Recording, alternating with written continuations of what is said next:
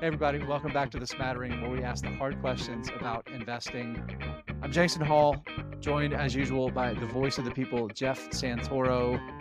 Giuseppe, my good friend, how are you? I am doing well. How are you, sir?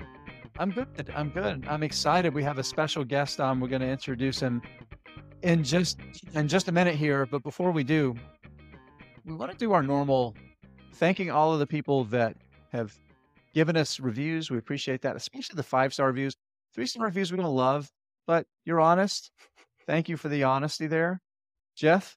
Yeah, we will take any review, but preferably five stars. But yes, as as we say often, if you could give us a star rating, if you could write a review, that really helps us get the podcast in front of other people and expand our audience. So we are eternally grateful. And uh, sign up for our newsletter. You get a transcript of the podcast every Saturday at the same time the podcast drops, and you get random things that Jason and I want to talk about on Sunday mornings. So if you haven't signed up for that yet, the link is in our show notes, and we would love to have you as a newsletter subscriber as well.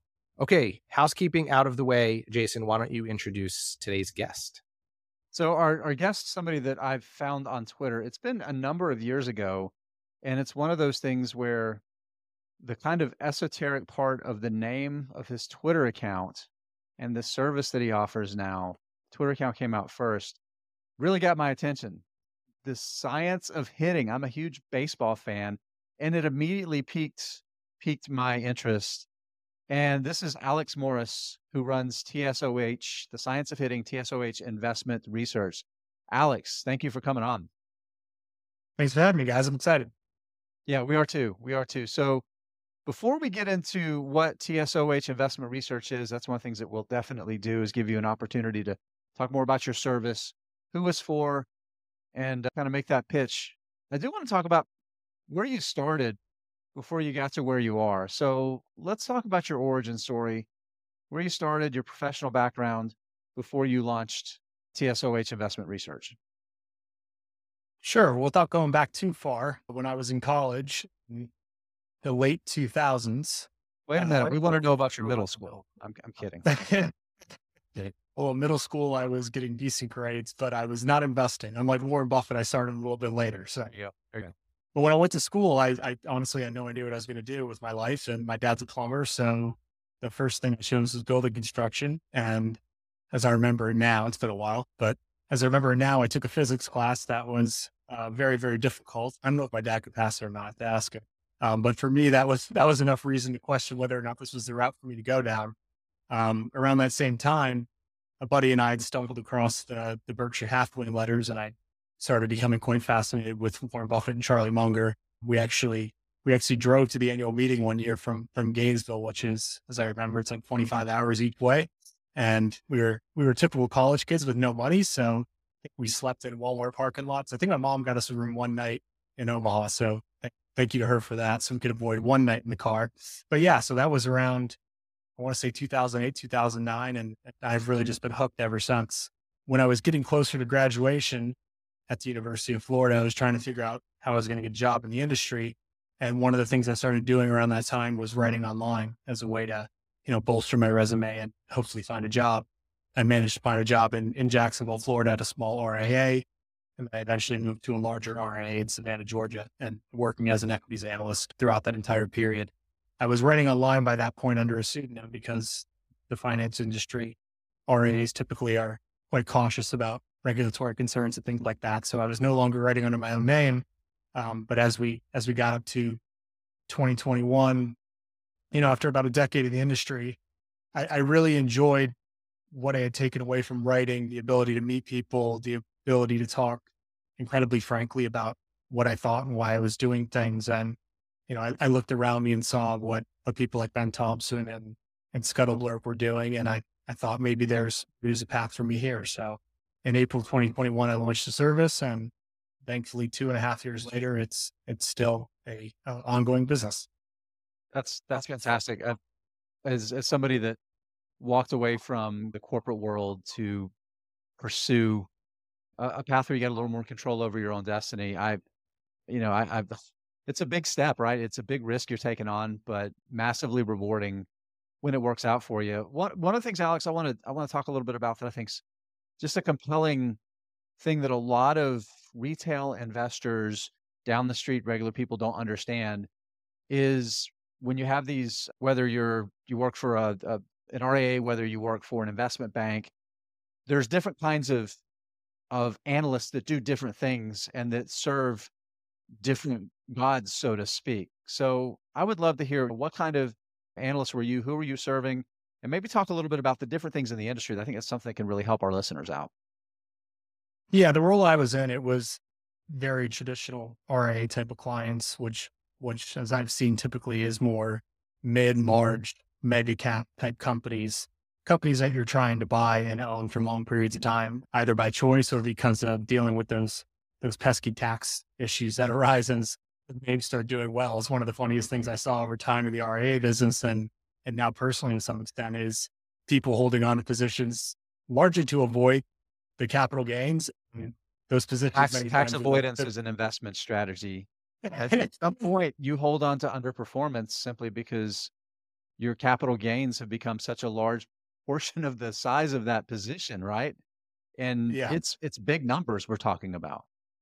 Yeah. So it is one of the things I noticed is, huh, it's interesting that that these very large positions that people hold are are the best perform performing names that we've had for a long period of time, and they're some of the best businesses in the world. And you know, there's a component of that as we look at at an index, for example, and why it's why it's such a tough hurdle, right? So so yeah, it was more long term focused, well known names, not not much of any short term trading, things like that. Oh, so good. Uh, it's just so I wanted to pivot to when you made the decision to do the launch the investment service and do the newsletter full time and, and leave that part of of your working career.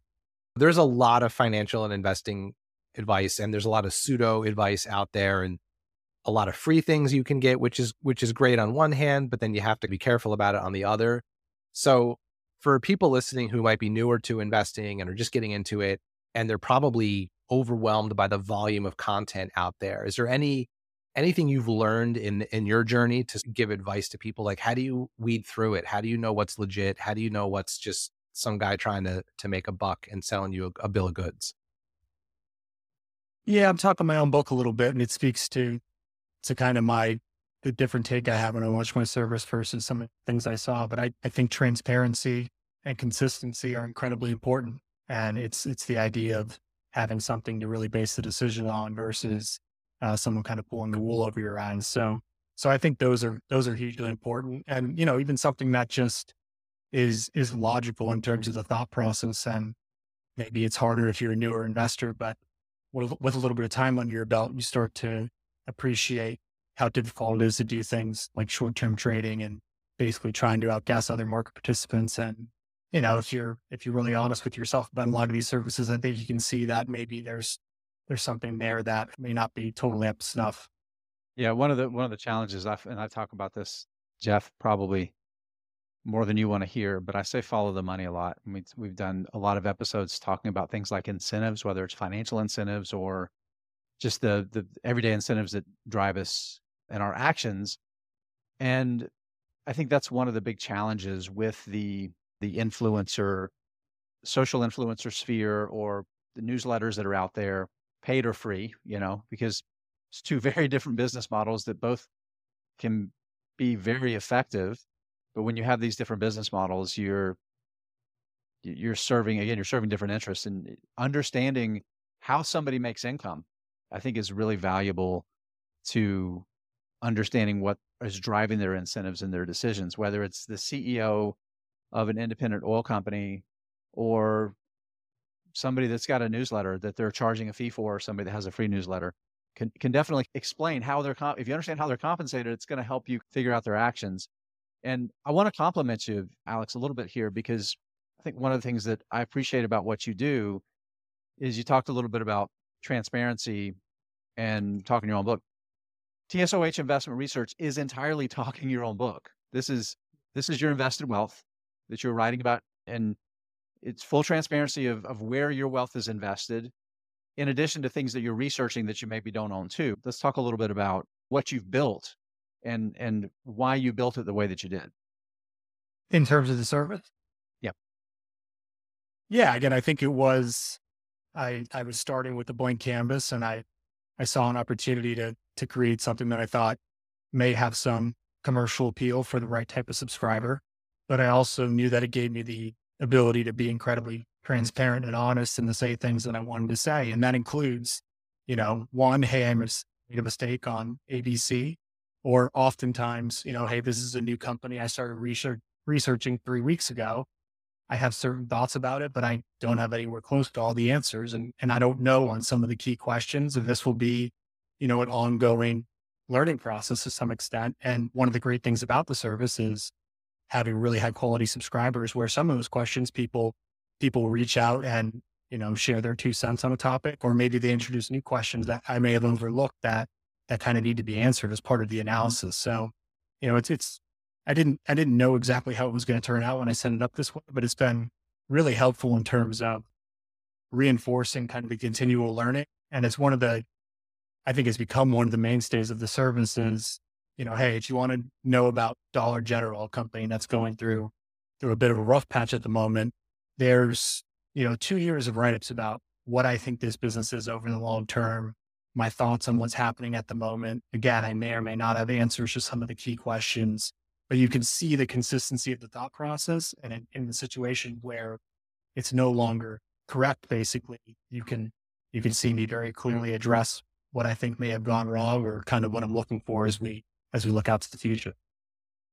It reminds me of one of the things that I've like my BS detector when it comes to all the content out there is is usually if someone's telling me I should do something versus someone is sharing with me their thoughts on something. And one of the just to give you one last compliment and then I, I swear we'll stop doing it. But I you keep I, going if you want. no, but I, I heard I heard you on the Chit Chat Money podcast uh, several times, but one time in particular, I believe you guys were talking about Roku. And what I loved about the conversation was the the gist of the whole thing was kind of like, I don't really know yet. Like I like here are the things I think are are could turn out positively, but here are my concerns. And it was just really refreshing to have it be just a conversation about an investment that there is no sure outcome for anyone to to really know versus like this is a buy or this is a sell or I think, you know, something like that. And I think it speaks not only to the transparency and honesty in your service, but also just a way for new investors to weed through all the content out there. And, and it ties also to what you were saying, Jason, about like follow the money. Yeah, that's one of the Roku is a very good example of this, where the learning experience of truly trying to understand companies, uh, which is pretty simplistic, but I, I've come to appreciate a lot more than I used to understanding companies in the industry requires an understanding of kind of the overall value chain and, and different players. And, and by the way, that's always changing to some extent, right? So it's, you know, building that up more and having a more full understanding of what exactly is happening and what's changing and why. And, and unsurprisingly, that is not always the easiest thing to, to say definitively. Yeah, let's let's kind of stick with this this theme a little bit here. Mentioned Dollar General and talked about the way you've built the the entire kind of internal framework of TSOH. Let's talk about a stock, maybe an investment that you were or have been wrong about so far, and maybe the learnings, maybe what you've taken away from it, just as a good example. Yeah, we can we can use DG. You know, it's a name where I followed the company mm-hmm. closely for a number of years now. I think I have a pretty good understanding of of what they do and, and why it mm-hmm. works. And as part of that, I think it's very important to have some feel for that as a as a customer, as someone who's actually seeing the value proposition in real life. It's one of the reasons why for me, I kind of shy away almost immediately from from retail names that are that are based outside of the US only because if I can't touch and feel it, I just really struggle to get that level of comfort in terms of what are the competitive dynamics here, what is the value proposition, really what are the trade-offs associated with what they're doing versus any other player in the space. Um, on DG, I think I have a pretty good understanding of what that looks like for for a large percentage of the chain.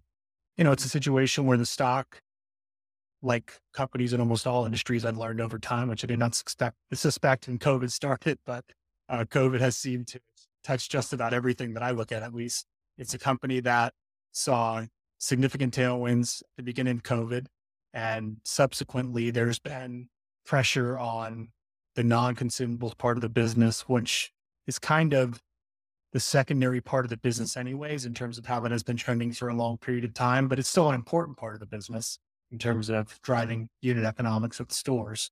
What's happened more recently is some of the sales trends in particular, in my mind, at least at on the consumable side of the house have started to lag what I personally view as their their closest competitors in, in terms of Family Dollar and and Walmart. Walmart's a little bit of a different animal, but I think there's definitely certain types of trips where they compete with each other. Not all trips, but certain trips.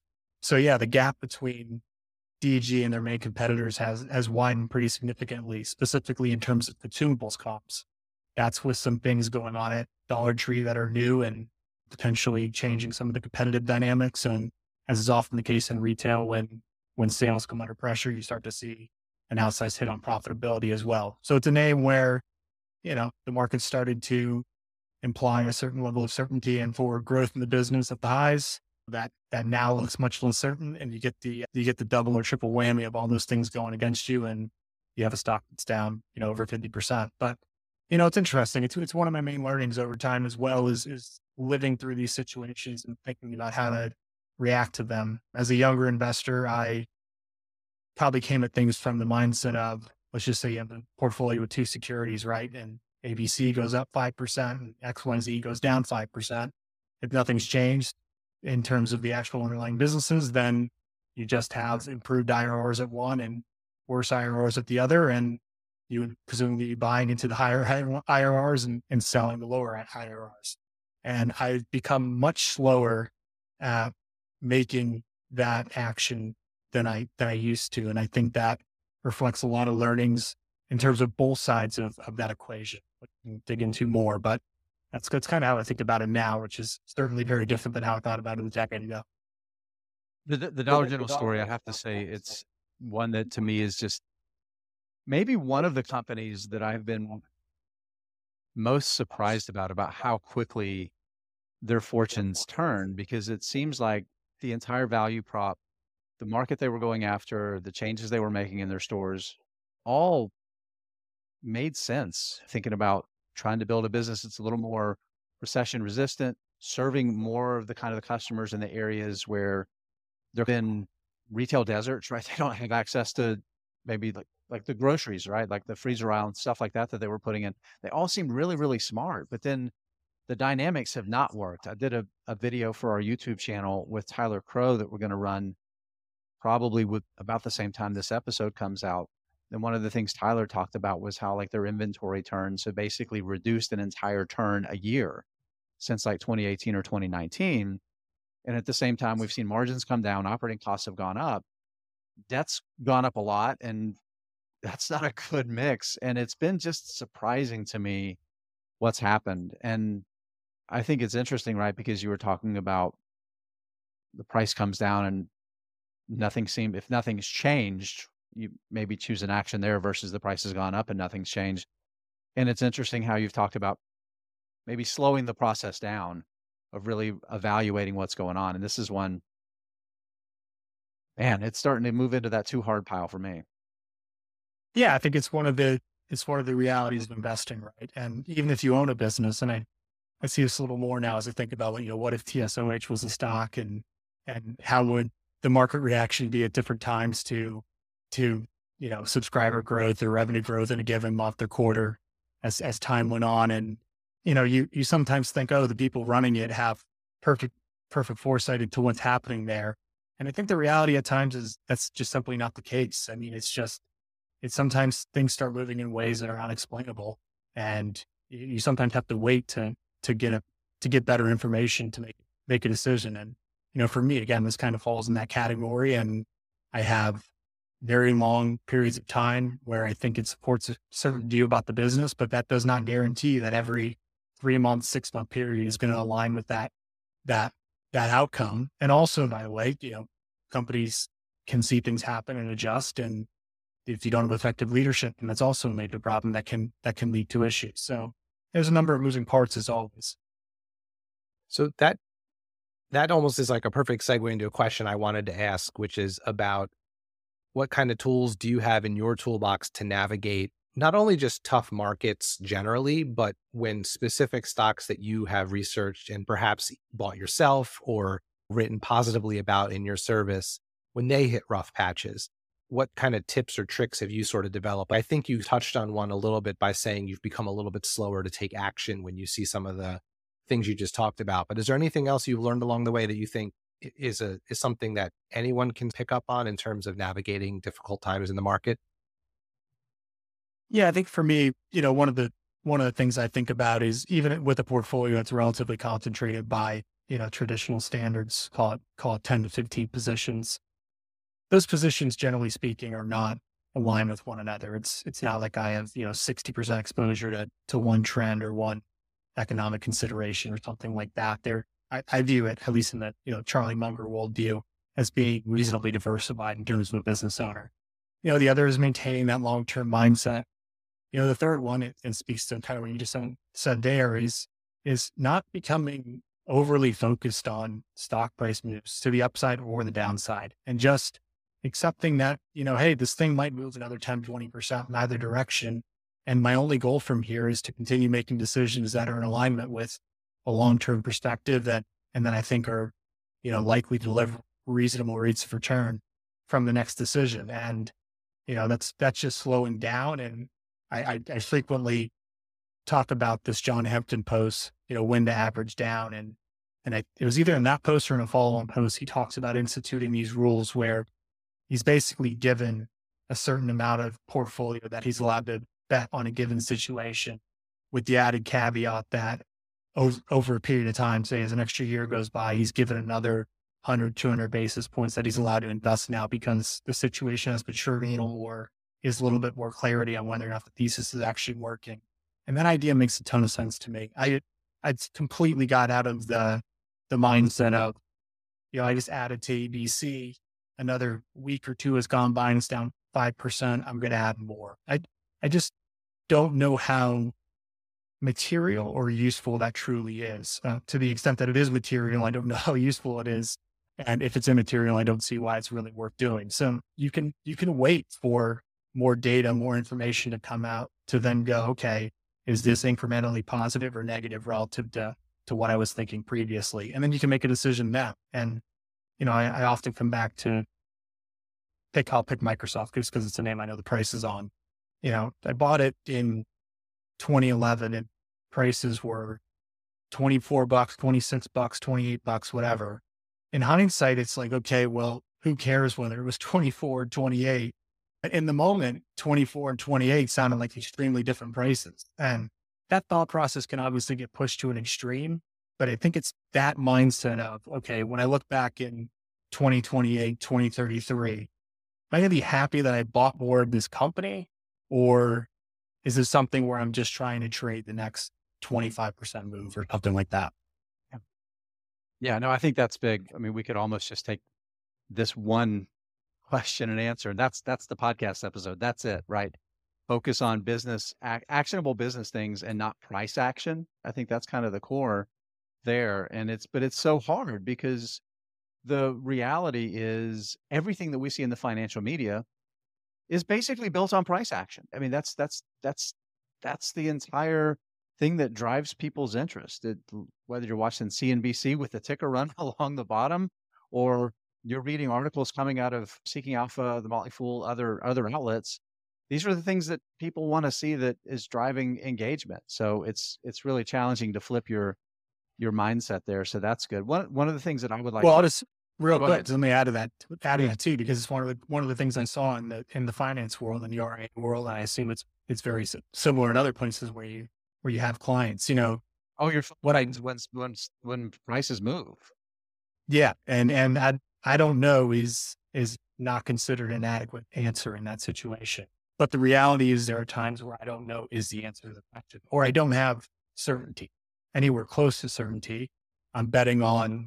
certain characteristics about this business over the long term that I believe are still valid, but they may or may not be still valid. And I am I'm going to hopefully determine that with more clarity over the next three, six, 12 months. But again, that that's that's a way of thinking that's that's very difficult to get by with when you when you think about something like an RIA business where, you know, the performance of the portfolio and things like that are certainly relevant considerations, but holding on to assets and, and not having returns that deviate too far from a given benchmark mm-hmm. over, you know, a period of time as short as three, six, 12 months is a very relevant consideration to kind of what's the primary goal of the business and, and understandably so.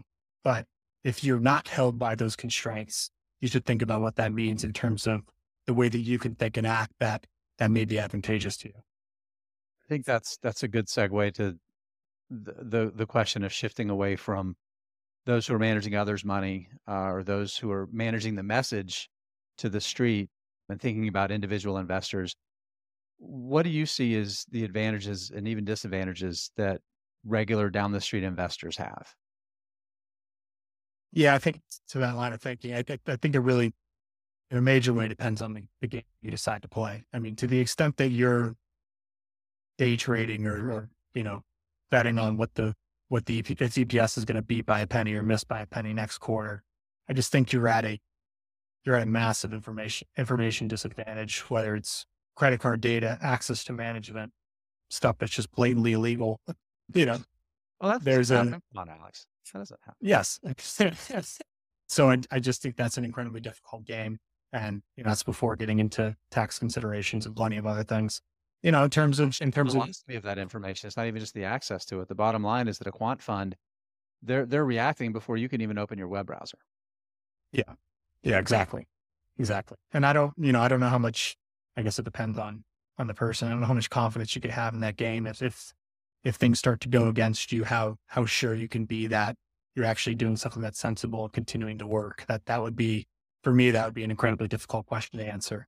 You know, on the flip side, if you take more of a long term view, I think you're betting on things that you're betting on things where informational advantages are informational advantages in terms of things that can be very easily quantified and, and kind of updated. Those informational advantages, when you take it to a long term perspective, um, it, it moves into things of understanding consumer preferences, understanding competitive advantages, et cetera. And I, I don't think that the advantages in those arenas are nearly as heavily weighted towards the professional investor.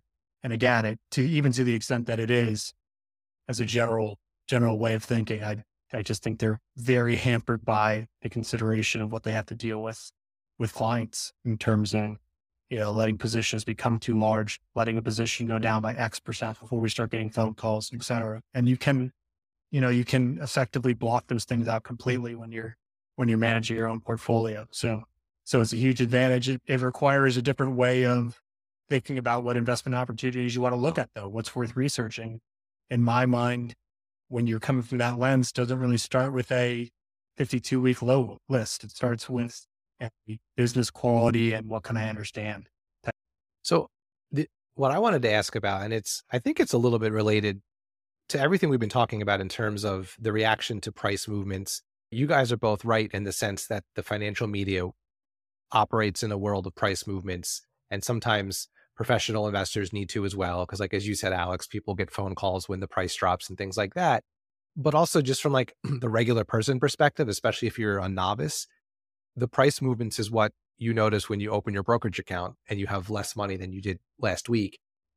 So what I'm curious what your thoughts are Alex eh, either personally as a you know investing your own portfolio or just as you think about writing up stocks for the service how you think about valuation because I I go back and forth a lot with this and think about the if you have a truly long-term perspective on certain companies you can get away with some valuation sins if you hold long enough. Now, I'm not saying this is advice, but you can. The reality is, you probably could have bought Apple overvalued several times over the past decades and it turned out okay. And I know some people who won't even look at a stock if it doesn't have X, Y, and Z in terms of valuation. So I, I was just curious, like where you are on that spectrum and and maybe how you think about that. Yeah, I've, I've I think the Bill Nygren worldview of of five to seven years out, what's a normalized EPS free cash flow number look like? And, and how does that compare to a, you know, normal, whatever market multiple, whatever you'd like to call it? I think that framework to me makes a ton of sense. Um, depending on how strict you are around that, I would certainly be, be more lenient than some in terms of what that, what that has to look like in terms of a specific number. You know, if, if, the average was 15 and something was going to be trading at 18 or 20 on on that five year number. For me, that would not mean it, it has to 100% be out of the portfolio. But I don't think it's very different in terms of thought process. Maybe it's extending a little bit more benefit to duration or or quality aspects of certain businesses where I, I think that that rule may be a little bit too constricting. But I think that's a, a generally sound way of approaching it in my mind. And and for me, it kind of helps to in I can't remember the exact time period, but I have relatively recently moved to 100% invested at all times in terms of, of an, equi- an equity allocation, which moves everything from a thinking about things in terms of absolute hurdles to a everything's just a relative opportunity cost question, which helps to, for me at least, to make that that thought process a little bit clearer. When you need mealtime inspiration, it's worth shopping Kroger, where you'll find over 30,000 mouthwatering choices that excite your inner foodie. And no matter what tasty choice you make, you'll enjoy our everyday low prices, plus extra ways to save, like digital coupons worth over $600 each week. You can also save up to $1 off per gallon at the pump with fuel points. More savings and more inspiring flavors make shopping Kroger worth it every time. Kroger, fresh for everyone. Fuel restrictions apply. So I have a, a, a couple follow up questions on that. Hope I'm not springing them on you too much. But one of the things I've been thinking about a lot, yeah, I really started cutting my teeth as an individual investor. Perfect timing during the global financial crisis. so doesn't get much better to be late 20s, early 30s, really full bore going after picking individual stocks. I mean, back then you couldn't, over the past dozen years, you couldn't swing a dead cat without buying a handful of multi baggers. It's just been wonderful and one of the very real reasons is the cost of capital environment was incredibly favorable for stocks in two two ways. The two ways that I see it. Number one, cheap money, cheap capital, right? When capital's cheap, it can boost your returns if you allocate even reasonably well. You can boost your returns if you can borrow money cheap, right? Bonds haven't been a favorable game. There's been a lot of money that's risked on since really 2010, 2011, just simply to get better returns and yields than you could capture. If you're running a big pension fund, you've had to shift money just to to meet your minimum thresholds to pay for for your pensioners. And so it's a substantial amount of money in these large organizations that hasn't really thought about fixed income. A lot of it's moved to to to alternatives, but I guess my point is multiples for equities have probably been above average broadly. So investors in stocks have benefited two ways cheap capital as a borrower, cheap capital for secondaries and, and higher multiples. You've get you get better you've gotten better returns. So I'm I'm curious how you're thinking about like the, that dynamic between higher yields from fixed income, potentially higher interest rates for a longer period of time, and the dynamic between the multiple for stocks and the I'm not asking for a prediction. Five, ten years is the market going to underperform long term? I'm, I'm not asking for that, but I'm asking how you're thinking about that dynamic with the service and also with your own personal investing in equities. Yeah, I think about it. My takeaway from from everything I've run thought about this zone for a long period of time, which I don't know. Like many things in investing, I don't know if there's a definitive answer. I've long believed that the most logical thing to me is an asset allocation that's set based on somebody's ability and willingness to bear risk. And having having that allocation, let's say 60 40, I think it's perfectly reasonable to say I want to I want a band of 10 percentage points in either direction, but then sticking to that with with the idea being, you know, you go through a period like we did from so let's go back a decade from whenever the market just peaked. You're going through a period where you're, you know, you're rebalancing, you're rebalancing into fixed income as stocks do incredibly well. And that doesn't feel great during parts of that, but during other parts of it, it feels much better than what the alternative would have been. So that's that's generally how I think about just the broader asset allocation question, just in terms of mobility and willingness to bear risk. You know, on the on the broader point in terms of companies specifically, it'll be interesting to see as we go through a sustained period where it's it's different from what it had been. And you know, you could think of media companies as an example. If if the cost of debt goes up let's say 500 bips. I mean, it'll take some time mm-hmm. for, for, for term of paper to roll over. But if the cost of debt increases significantly, mm-hmm. there, there has to be some way to to cover that shortfall? And the answer is going to be pricing or getting out of the, The, business. the money has to come from somewhere, right? That's the key. Yeah. Yeah. So it's either raising prices, it's it's you know, getting out of D2C and licensing all of your content, it's getting out of the business completely and selling yourself to somebody else. You know, there's number of different ways that can play out. But I but I think of always with things that are just bucketed as as more macro related. I think there's always, as I think as Warren Buffett has said, and then what is kind of the follow on question. What what happens as a result following that? And you know, we'll see. I, I guess another way of asking that question is, was was cheap money or you know an interest in, in chasing subscribers best thing that happened to the media companies generally, or was it the worst thing that happened uh, in terms of in terms of where they end up over the long term? So Depending on you know, the I think- company, maybe depending on the company, maybe both, right? That's Yes, know, yes, yes. So not the easiest let's questions to answer, but if you flip that, what does that look like five years from now? If if if rates have moved to a permanently higher area, uh, it could be interesting to see how that how that potentially helps change things.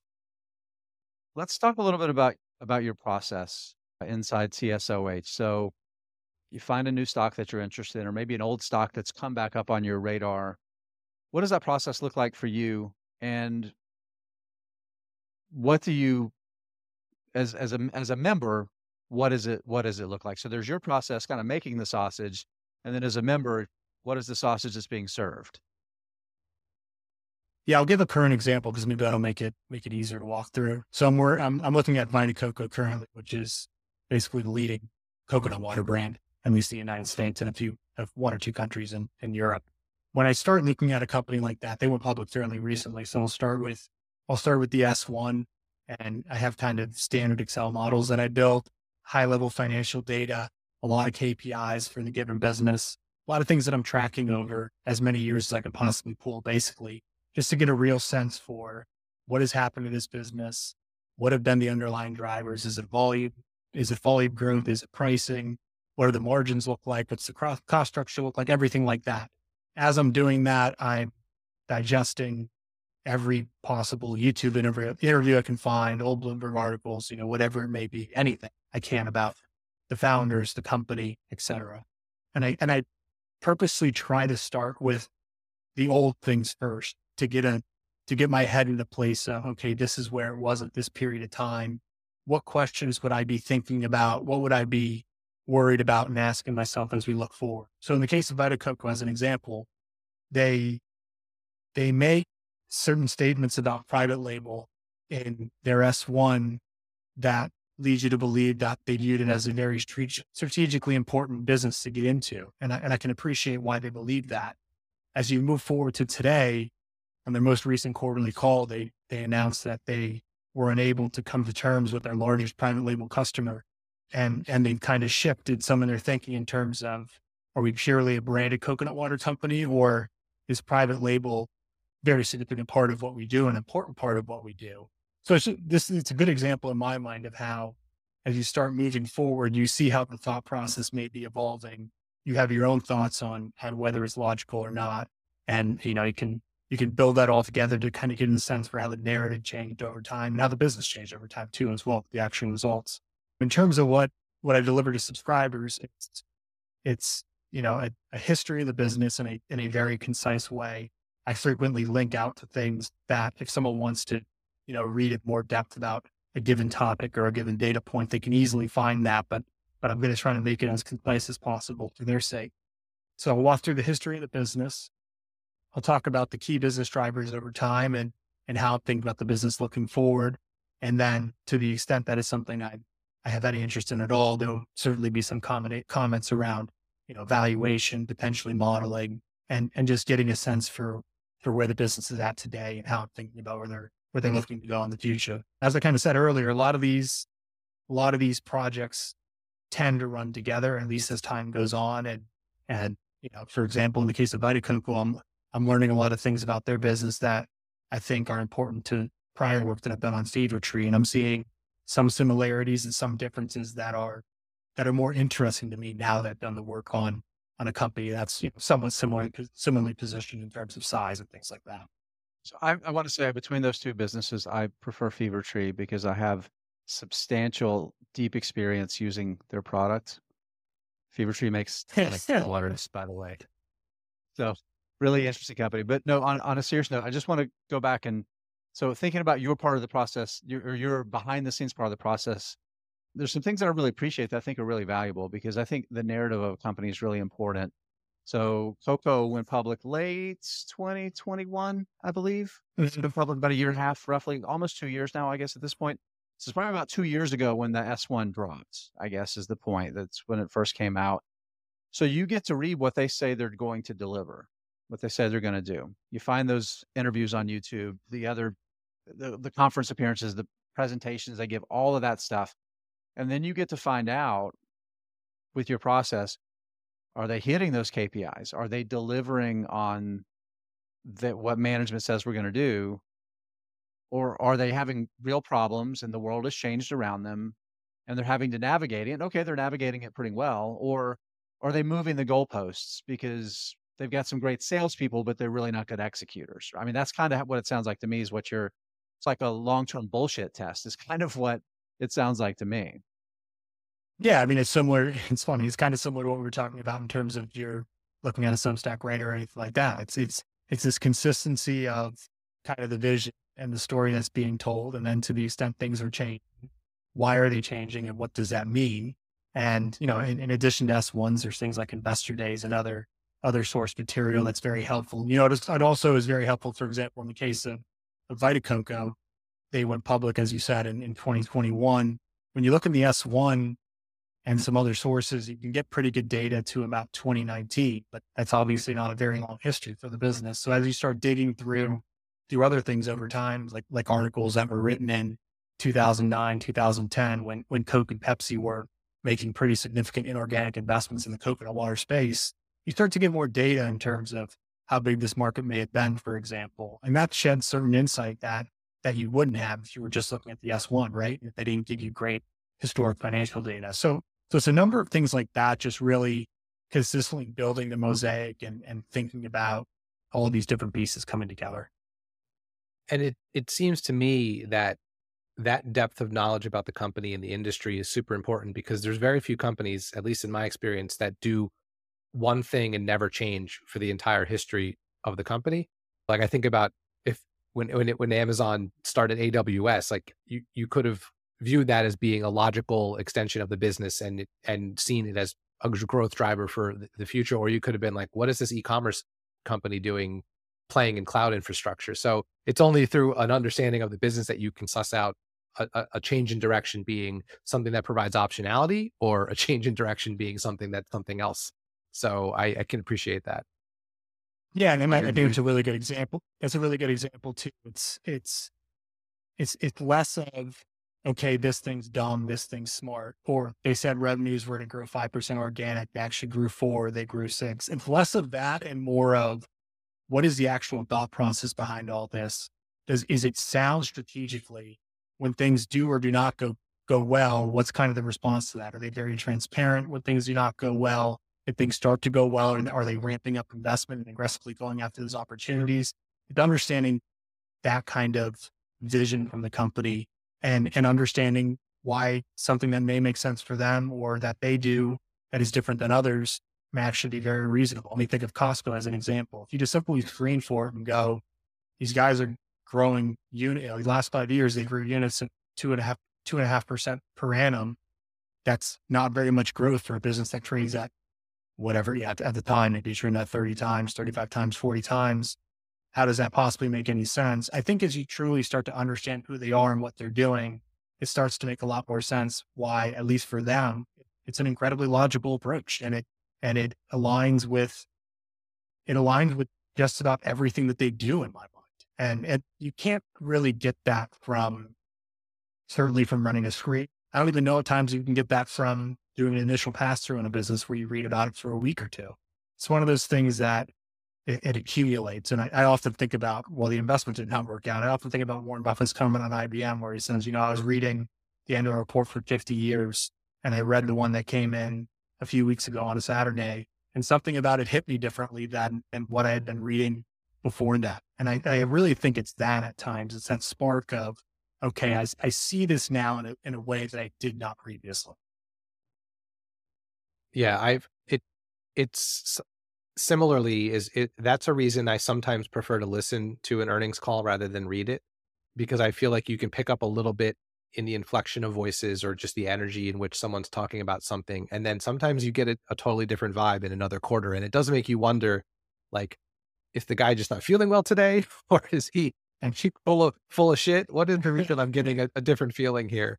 So just as a last question that i have alex um, I know you just mentioned a company that sounds like you're newer to looking at, but is there anything else that you're you're interested in right now that you're sort of intrigued with? Maybe something that you're in the very beginning processes of. Just I'm just curious, like maybe a little peek into what's what's next in your thought process. Yeah, again, Fever Tree and Vita Coco, I think are both very interesting businesses. I think it's I think it's interesting to watch how they've developed over time and and where they're where their visions lie in terms of, of where they're looking to go in the future, particularly around things like product line extensions or completely new categories, how they think about international and, and, and what that growth prospect looks like. So I'm very interested in those. And I've followed and owned companies in the media space for a very long time. And there's a number of different places there that I continue to think are very interesting, but I also expect certain developments to happen uh, at some unknown point in the future that that will likely shake things up in a pretty significant way. And and then a third one that is is really interesting to me. The more that I learn about it, is is what's happening with Microsoft, particularly in the in the GitHub Copilot type stuff, or with the Office 365 offerings that have kind of the AI built in, and and kind of thinking about what their position is there, and and what that can become over time. And you know, just take as an example, if you look at some of the some of the statistics given on GitHub Copilot in terms of programmer efficiency, and you start to think about what that's worth in terms of dollars and what somebody might be able to charge for that. Obviously, it may not be that large of an offering in terms of the number of people who are using it, but we could be moving to a to a pretty interesting place in terms of how valuable some of these tools are. One thing that I think is really interesting there, talking about Fever Tree on one end and Microsoft on on the other end, talking about one of the most valuable, profitable companies in the world, a real giant, and it's not Fever Tree, right? Fever, you say my anywhere in the world, and people are going to know immediately, right? You say Fever Tree, very few people are going to know about it, and they're very different companies. But I think there's a common, kind of a common thread, a common theme that I see, and maybe this is a big part of. I'm projecting here. I'm projecting what I think you're some things that you look for are and tell me if if I'm off base here. But whether it's a giant company or it's a small company, you look for companies that either have or are building really, really strong moats that are defending or building really cash generative products behind them. I don't think I really have to get into it with Microsoft very much. It's pretty obvious, particularly if they can leverage their enterprise strength into AI and they could get the lion's share of profits from artificial intelligence, particularly in the enterprise. And then you look at a fever tree and you think about Coca Cola, Monster Energy, even like PepsiCo over, over the longer term. These are companies that you have that brand that can be a really powerful moat. People will pay a premium for it. You build scale, you get the shelf space, you get the distribution, and then you get all the margins too, right? So it just seems to me that like maybe that's the common thread there is you find these moats that are defending really, really high margin, really durable businesses. Yeah, I have a numbered footballs from there. I what I wanted to say on Fever Tree is I think one of my favorite stats from from doing the work on the company was as you think about size and as you kind of said, and obviously these are very different businesses for a number of reasons, but uh, Fever Tree's annual volumes last year in terms of cans or bottles sold was roughly 700 million units. And Coca Cola's volumes are 2.1 billion units per day. yeah, like a, like an hour of Coke. It's, a, it's just, it's kind, of, it's kind of amazing to think about what that actually means to sell 2.1 billion units in a single day, every day. Um, but it's kind of amazed by that. But it also speaks to, you know, my evolution It's an ongoing evolution, honestly. And it's something that you know, starting off in the RIA industry and and meeting the needs of what my employers asked for naturally led to a ton of focus on basically large and mega cap companies. Yeah. And and moving down the size spectrum has been It's taken me a decent amount of time. And honestly, it's been a little bit, at times, it's felt like a little bit of a challenge in terms of just getting out of a comfort zone that I had been in for many, many years. So I've pushed myself a lot more recently to, to look at a fever tree, to look at a Vita to look at a Kava. And, you know, it's, it's, I think a big part of is just getting rid of the preconceived notions about things without actually doing the work. And I guess a, one way to say that would be, you know, there's people who just said Chipotle was burrito chain for the past 20 years. And it has been a fantastic stock and a very good business for, for a number of reasons that maybe were not totally identifiable early on, but there's certain things that they do that, that make them unique and may make you believe that they're sustainable. And I don't think you can necessarily just know those things without doing the work. And there's a certain part of this for me that mm-hmm. is just letting yourself do the work on a company and accepting the fact that sometimes it may be a dead end, but with not going in with, with already kind of having the answer, just trying to, to let it flush itself out as it, as it should. So Alex, one of the, one of the things as we, as we approach the end here, I want to take an opportunity to talk a little bit about TSOH investment research, what it is, who it's for, and what do you think people can, can get out of it that subscribe? Sure. So TSOH Investment Research Service is it's my full time job, and as it kind of said here, I worked I worked on on the buy side as an equities analyst for about a decade. Uh, what it delivered people now, it, it's published every Monday and every other Thursday. It's complete po- portfolio transparency and disclose everything I I do before I do it in my portfolio. Um, I disclose returns on a quarterly basis, and you know the output in any given week is deep dives on new companies, updates on companies that are that I own or that are on the watch list, you know, typically around quarterly earnings or investor days, things like that. Investment philosophy discussions around things like holding cash or asset allocation or position sizing. So it's really anything that strikes me mm-hmm. as as interesting and you know again in this in this process of kind of continual learning just digging into these topics or companies and and trying to do anything i can to produce the work to the best of my abilities to get across my my takeaway after after spending time on these mm-hmm. things.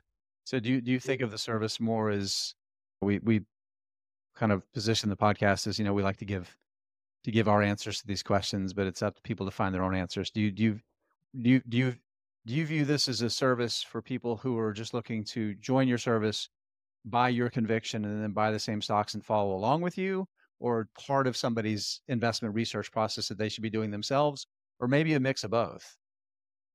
Yeah. So it certainly isn't, isn't financial advice. It's, it's just solely what I'm doing. And you know, it's that combination of, of transparency in terms of the positions and the outcomes, but honestly, more so the transparency in terms of the thought process, right? And being very open and honest about, hey, I don't think this situation is necessarily going well, or I don't really know the answer about this thing at the moment. And and kind of what I've found, one of the one of the great surprises of doing this is is building a subscriber base of people again who are very willing to to push back or talk with me and and it kind of feels like it's become a little bit of a continual learning process but with a community of people to some extent and that's been it's been fantastic. I've greatly enjoyed it. That's fantastic. Jeff? I have nothing else to add. Thanks charlie. Okay where alex where can where can the people find you? Yes, they can find me at thescienceofhitting.com. That's where you can find the TSOH Investment Research Service, or you can find me on Twitter at TSOH underscore investing. We're going to put those in the show notes, folks, so it'll be easy for you to find it there. Of course, we'll have links in the transcript that'll publish as the at the same time that the podcast goes out too. So it'll be easy for you to find it. You don't have to write it down. It'll be there. You're driving people. Be careful. All right. Alex, any last words? No, just want to say thank you for having me. It was a very, it was a great discussion. I haven't done a podcast in a little while, so I was scared, but it was fun to do a, a great one. Don't be scared. Don't be scared. It's good to get out of your comfort zone a little bit. I like writing a little more than talking. We're, I think we're I think we're the least scary podcast out there. I'm gonna I'm gonna go on a limb and and and give us that title. So That's I'll give you a five star review. Five star review. The least the least scary podcast. that would be amazing. Thank it. you. That's awesome. Alex, again, really appreciate you coming on. And hopefully we'll get you back on again sometime. Maybe we can find, find a company or two to talk about and dig in a little bit. That might be fun. Happy to do it. Thanks again. All right, Jeff, we did it, buddy. We did it. No second part of our show today, friends, since our conversation with Alex went pretty pretty long. Great conversation. Hope everybody enjoyed it. As always, give us feedback. As we always ask at the beginning of the episode, please give us feedback too. The numbers say that you like it when we have guests on. Let us know with your words if that's the case or not. And as always, Jeff and I love to give our answers to these hard questions about investing, have great guests like Alex Morris on to give their answers, but it is up to you to give your answers to these hard investing questions. You can do it. I absolutely believe in you. All right, Jeff, we'll see you next time. See you next time.